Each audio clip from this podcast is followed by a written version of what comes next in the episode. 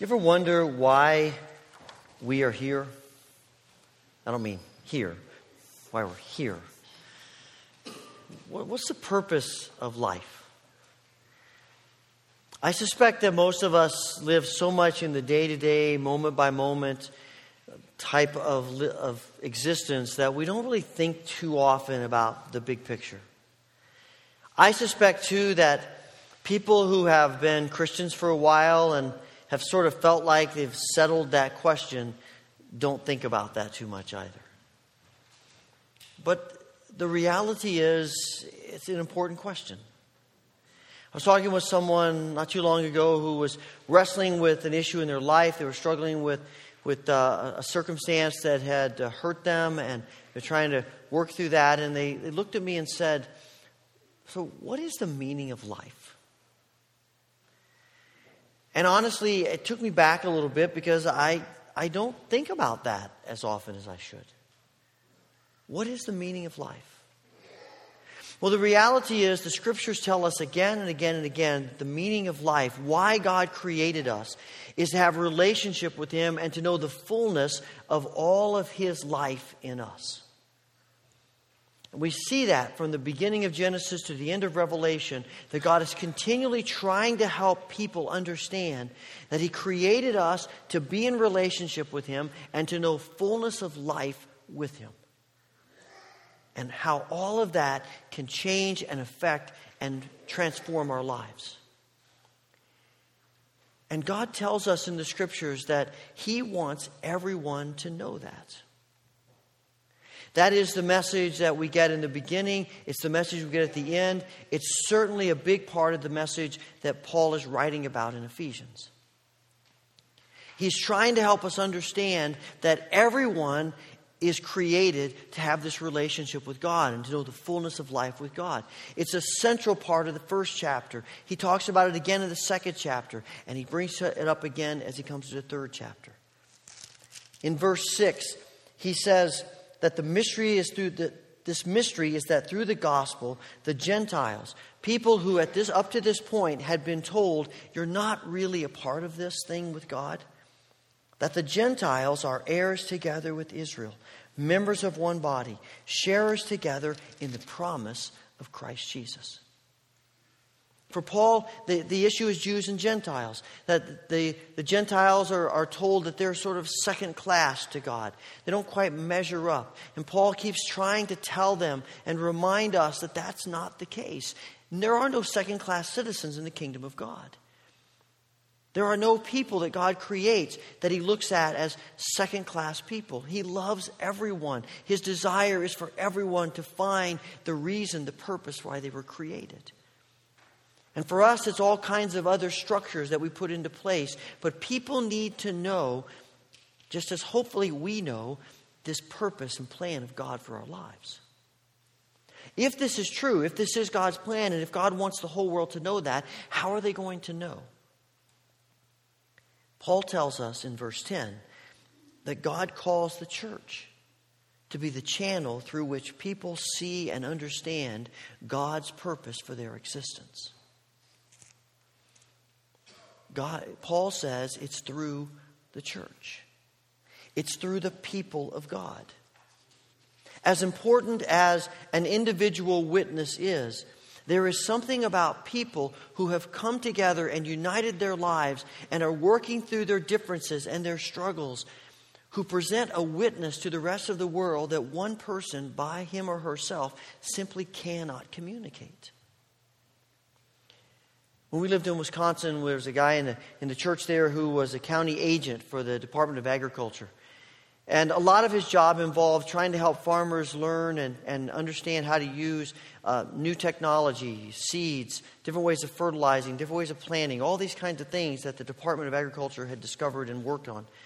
And he said that most of the time, the Department of Agriculture had discovered that farmers are pretty reluctant to automatically say, sure, we'll try this new thing. They're not unlike a lot of us, I guess. We don't like change too much. They said, you know, this has been working for years. Why would we change it?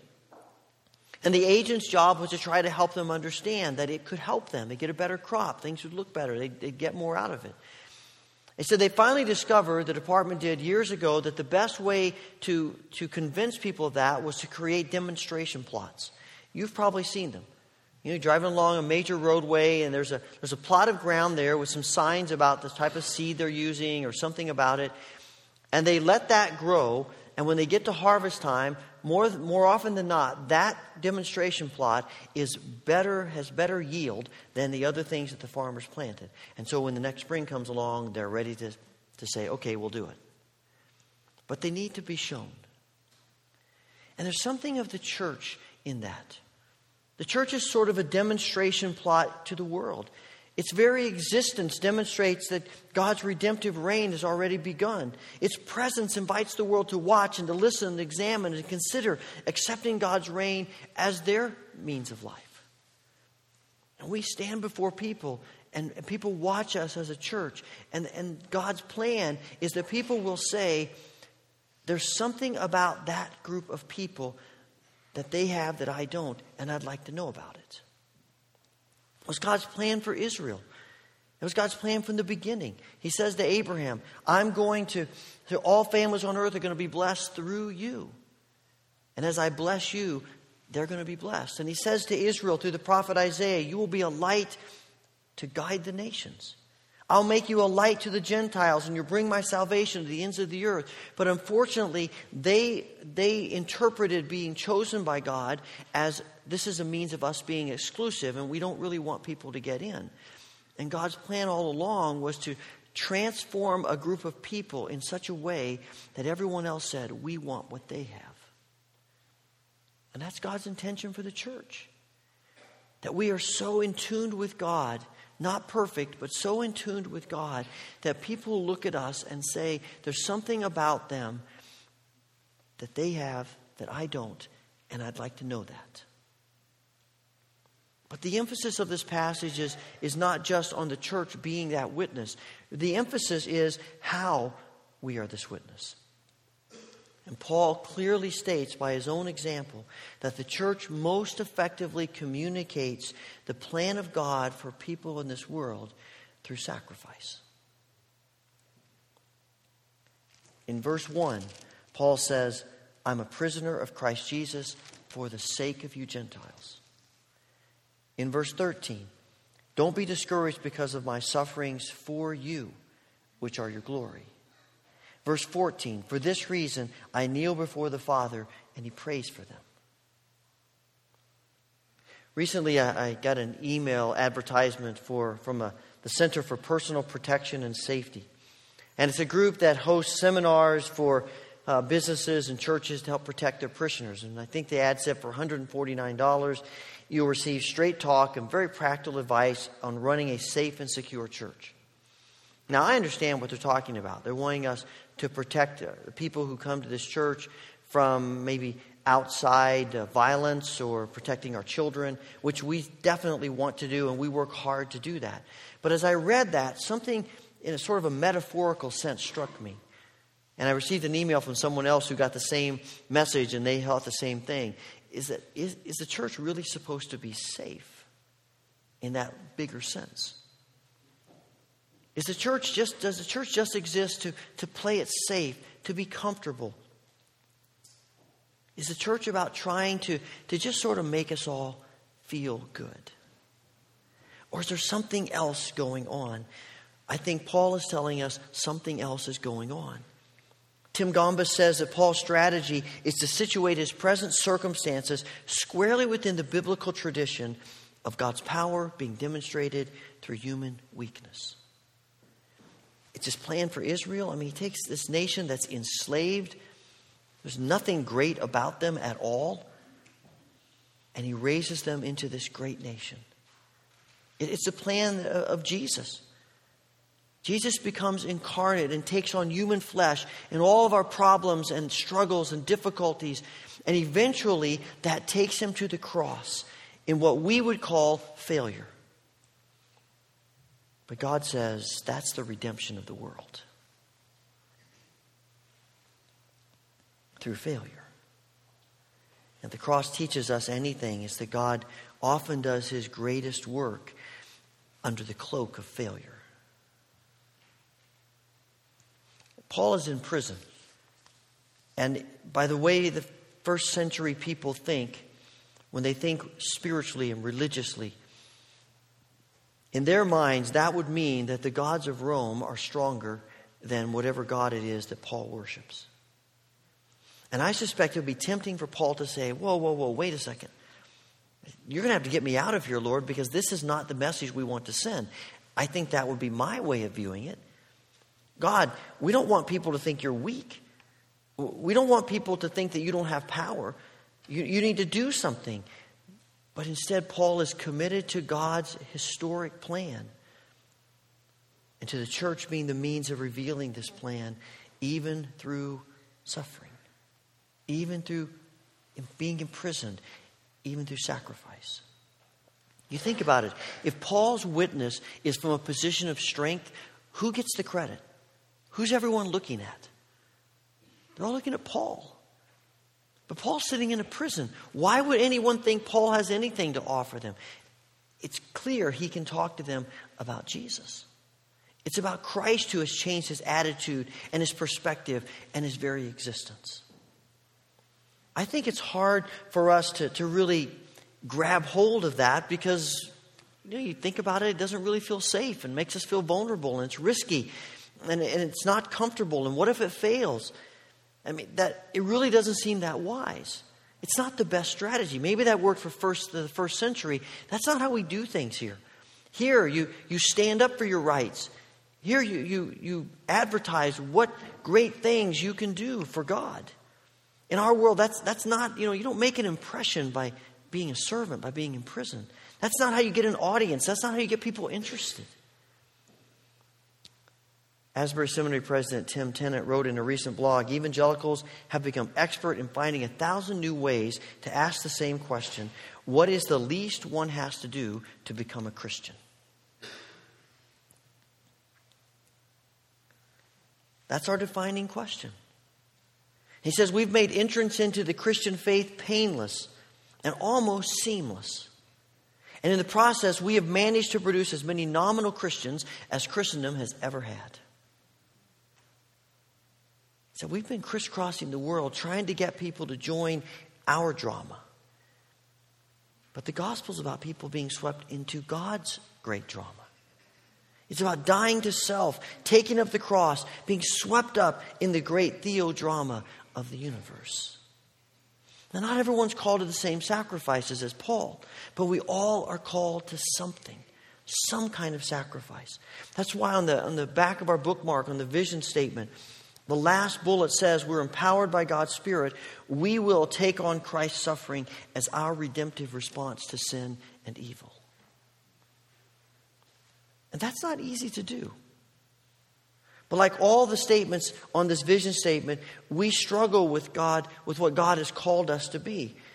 We like to serve when it doesn't cost us too much. We don't mind sacrificing as long as it's not too much. We like ease. We like getting what we want. Eugene Peterson says that a friend of his went to a, a retreat at a Benedictine monastery for a few days, and Benedict is famous for, for saying uh, to his, uh, his monks back even in the sixth century that they were to receive each person as if it were Christ himself. And their gift of hospitality has grown and grown and is famous through the centuries. He said the first evening, the, after supper, they, the guest master gathered all the guests together and he said, If you find that there is something you need, come to one of the brothers and they will show you how to get along without it.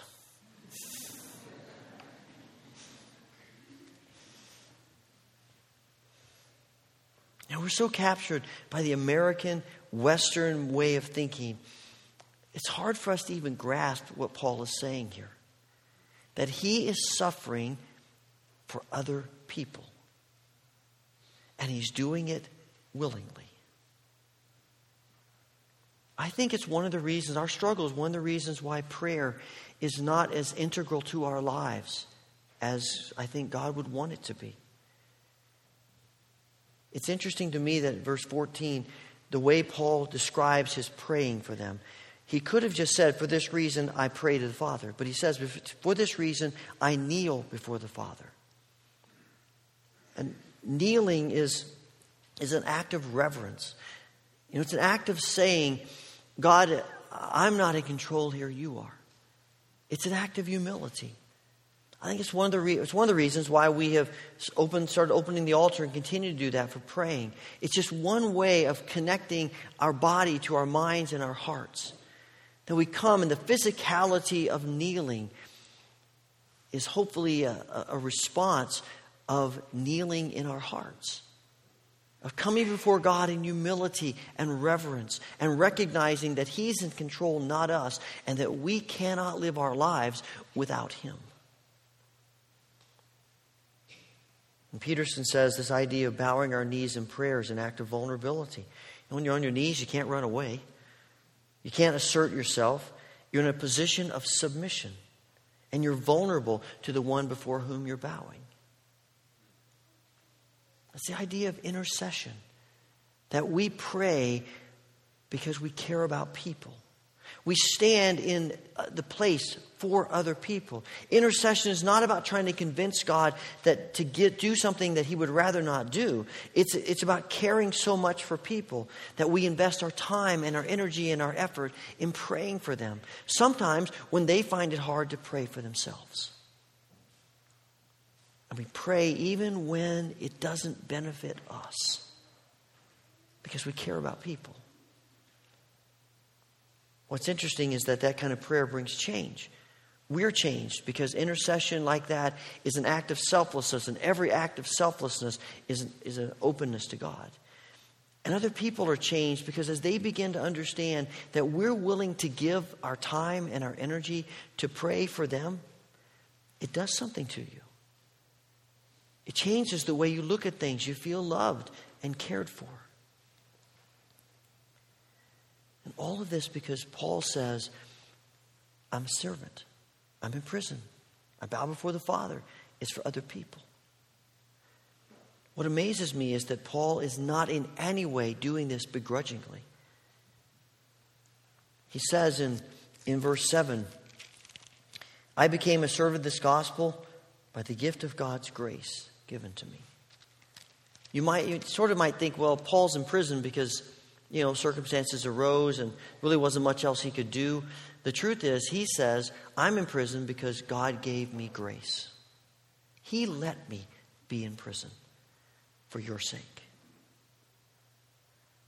I haven't always seen it that way. You think back to Acts 26 and Paul standing before King Agrippa, and everybody there knows Paul is innocent but he's still in prison. And the king says, You know, we could, he could be a free man. We could release him if he hadn't have appealed to Caesar. And I often read that as, man, Paul really blew that one, didn't he? You know, he must have panicked when that was coming up. And, and you know, and he, he said, I want to appeal to Caesar. And God went, oh, man, I was just going to get you out. But Paul comes to the end of his life and he says, no, no, no. He says, I don't want you to feel bad for me. I am exactly where God wants me to be. I have given my life in service. I'm in prison, and it's okay because it's for you. And you're gaining benefit from it, and that's enough for me. Here's what I've discovered we will only be a church that is willingly committed to sacrificing ourselves for others when we are convinced that God is enough for us.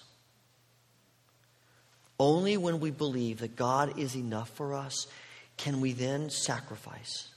If we don't believe God is enough, we spend our lives grabbing, holding, getting everything we can, and keeping it. When we come to believe that God is enough, our hands start opening, we start letting go, and we start being willing to give for other people. The last section of chapter 3 is one of the most beautiful, powerful things that Paul, Paul writes. He describes Christ's love and says, I pray that, that you will grasp how wide and long and high and deep is the love of Christ. He, he doesn't know how to describe the limitless nature of Christ's love. But he says, I want you to grasp it. I want it to get into your minds. But really, he says, but even more than that, more than grasping it, I want you to know this love that surpasses knowledge. And the word know is that, is that element of experience. We all have had experiences where we have learned about something and then we engage with something totally different. It is a, he's saying it's wonderful to know about Christ's love. What I really want you to do is to experience Christ's love. That it would embrace you and, and overflow in you and fill you and change you. My first, uh, the first 18 years of my life, the only knowledge I had of mountains were what I read in books, what I saw in somebody's pictures. I grew up in Indiana. We don't have many mountains in Indiana. I don't know, maybe the highest point is a thousand feet. I'm not sure exactly, but it's not real high. And that, that was all I knew of mountains. And then my family moved to Oregon. And I still remember the day we were driving along Interstate 84 along the Columbia River Gorge. It is one of the most beautiful scenes uh, on an interstate you will ever encounter. And we're driving along the, the Columbia River, and we come around a bend, and right there is Mount Hood. And I can still feel the sensation I had when I saw that. My heart skipped a beat. My, it took my breath away. Hair on the back of my neck stood up. And it was just so awesome. That mountain right there in front of me. I knew about mountains. But that day I saw a mountain and it was not the same thing. And God's desire for us is to not just know in our minds the limitless love of Christ, but to be embraced in that love and to let it fill every part of our being and to experience it in the deepest depths of our being. And when we begin to, to experience that love, we can give it away because we know there's always more. There's always more. It's limitless. Eugene Peterson tells about some friends of his who, about 25 years ago, adopted a little girl from Haiti. Her parents had been killed in a tragic automobile accident, and they got her when she was five years old. That first night, they, they were back home in Arizona. They were sitting around the dinner table together, and there was a platter of pork chops and a big bowl of mashed potatoes. And uh, everything went around the table, and people took food. And, and they had two sons that were in teenagers. And Graham and Thatcher took their first helping and ate it, and then quickly took another helping and ate that. And before long, all the food was gone. And Fred and Cheryl noticed that something seemed to change in little Addie. And they suspected what it was, and they were right she was having trouble with all the food being gone. She'd grown up in poverty. She'd never seen that much food before and never seen it disappear so fast either. So her mother took her into the kitchen and opened up a bin and showed her three loaves of bread that hadn't even been opened yet. And she opened up the refrigerator and showed her a carton of eggs and bottles of juice and milk and jams and jellies and opened up the bottom and showed her the vegetables down there. And then they went to the pantry and she showed her onions and, and carrots and opened up the pantry doors and all these canned goods that were on the shelves. And they went into the freezer and she opened up the freezer and showed her three or four chickens and a couple of pieces of fish and a couple cartons of ice cream. And all the while she was saying to her, There's plenty of food. There's plenty of food. It doesn't matter how much Graham and Thatcher eat or how fast they eat it, there's more food. There's more. And it took a while, but eventually Addie began to trust them. And she began to realize that her brothers were not rivals for food when they sat down at the table. Because there was plenty of food. Even if she couldn't see it all the time, there was abundance. And somehow I think God wants us to live that way about His love. So often we feel like if we can't see it, if we can't feel it, if other people get it, if we give it away, I'm not going to have anything left. And Paul says, I want you to know, I want you to grasp and experience how wide and long and high and deep is the love of Christ. It is endless, it is limitless. And the more you give away, the more you'll get. So don't be afraid to live as servants. Don't be afraid to be a community of people who give. God has enough. His love is abundant. Do you think we can be that kind of congregation? Do you think we could, we could have a reputation for being a church who loves to give, loves to sacrifice, loves to express love in very tangible ways with other people. You think we could ever become that kind of church? I'd like to think so. Because I believe, as Paul says in the last verses of this section, that people, congregations who do that, begin to understand the immeasurable work of God that is beyond anything we could have ever dreamed. For what He does in us and for what He does through us. Do we believe that God can make us this kind of people? Do we believe it enough to begin asking Him to make it come true? Father, we thank you for your love for us let us experience it in deeper ways together.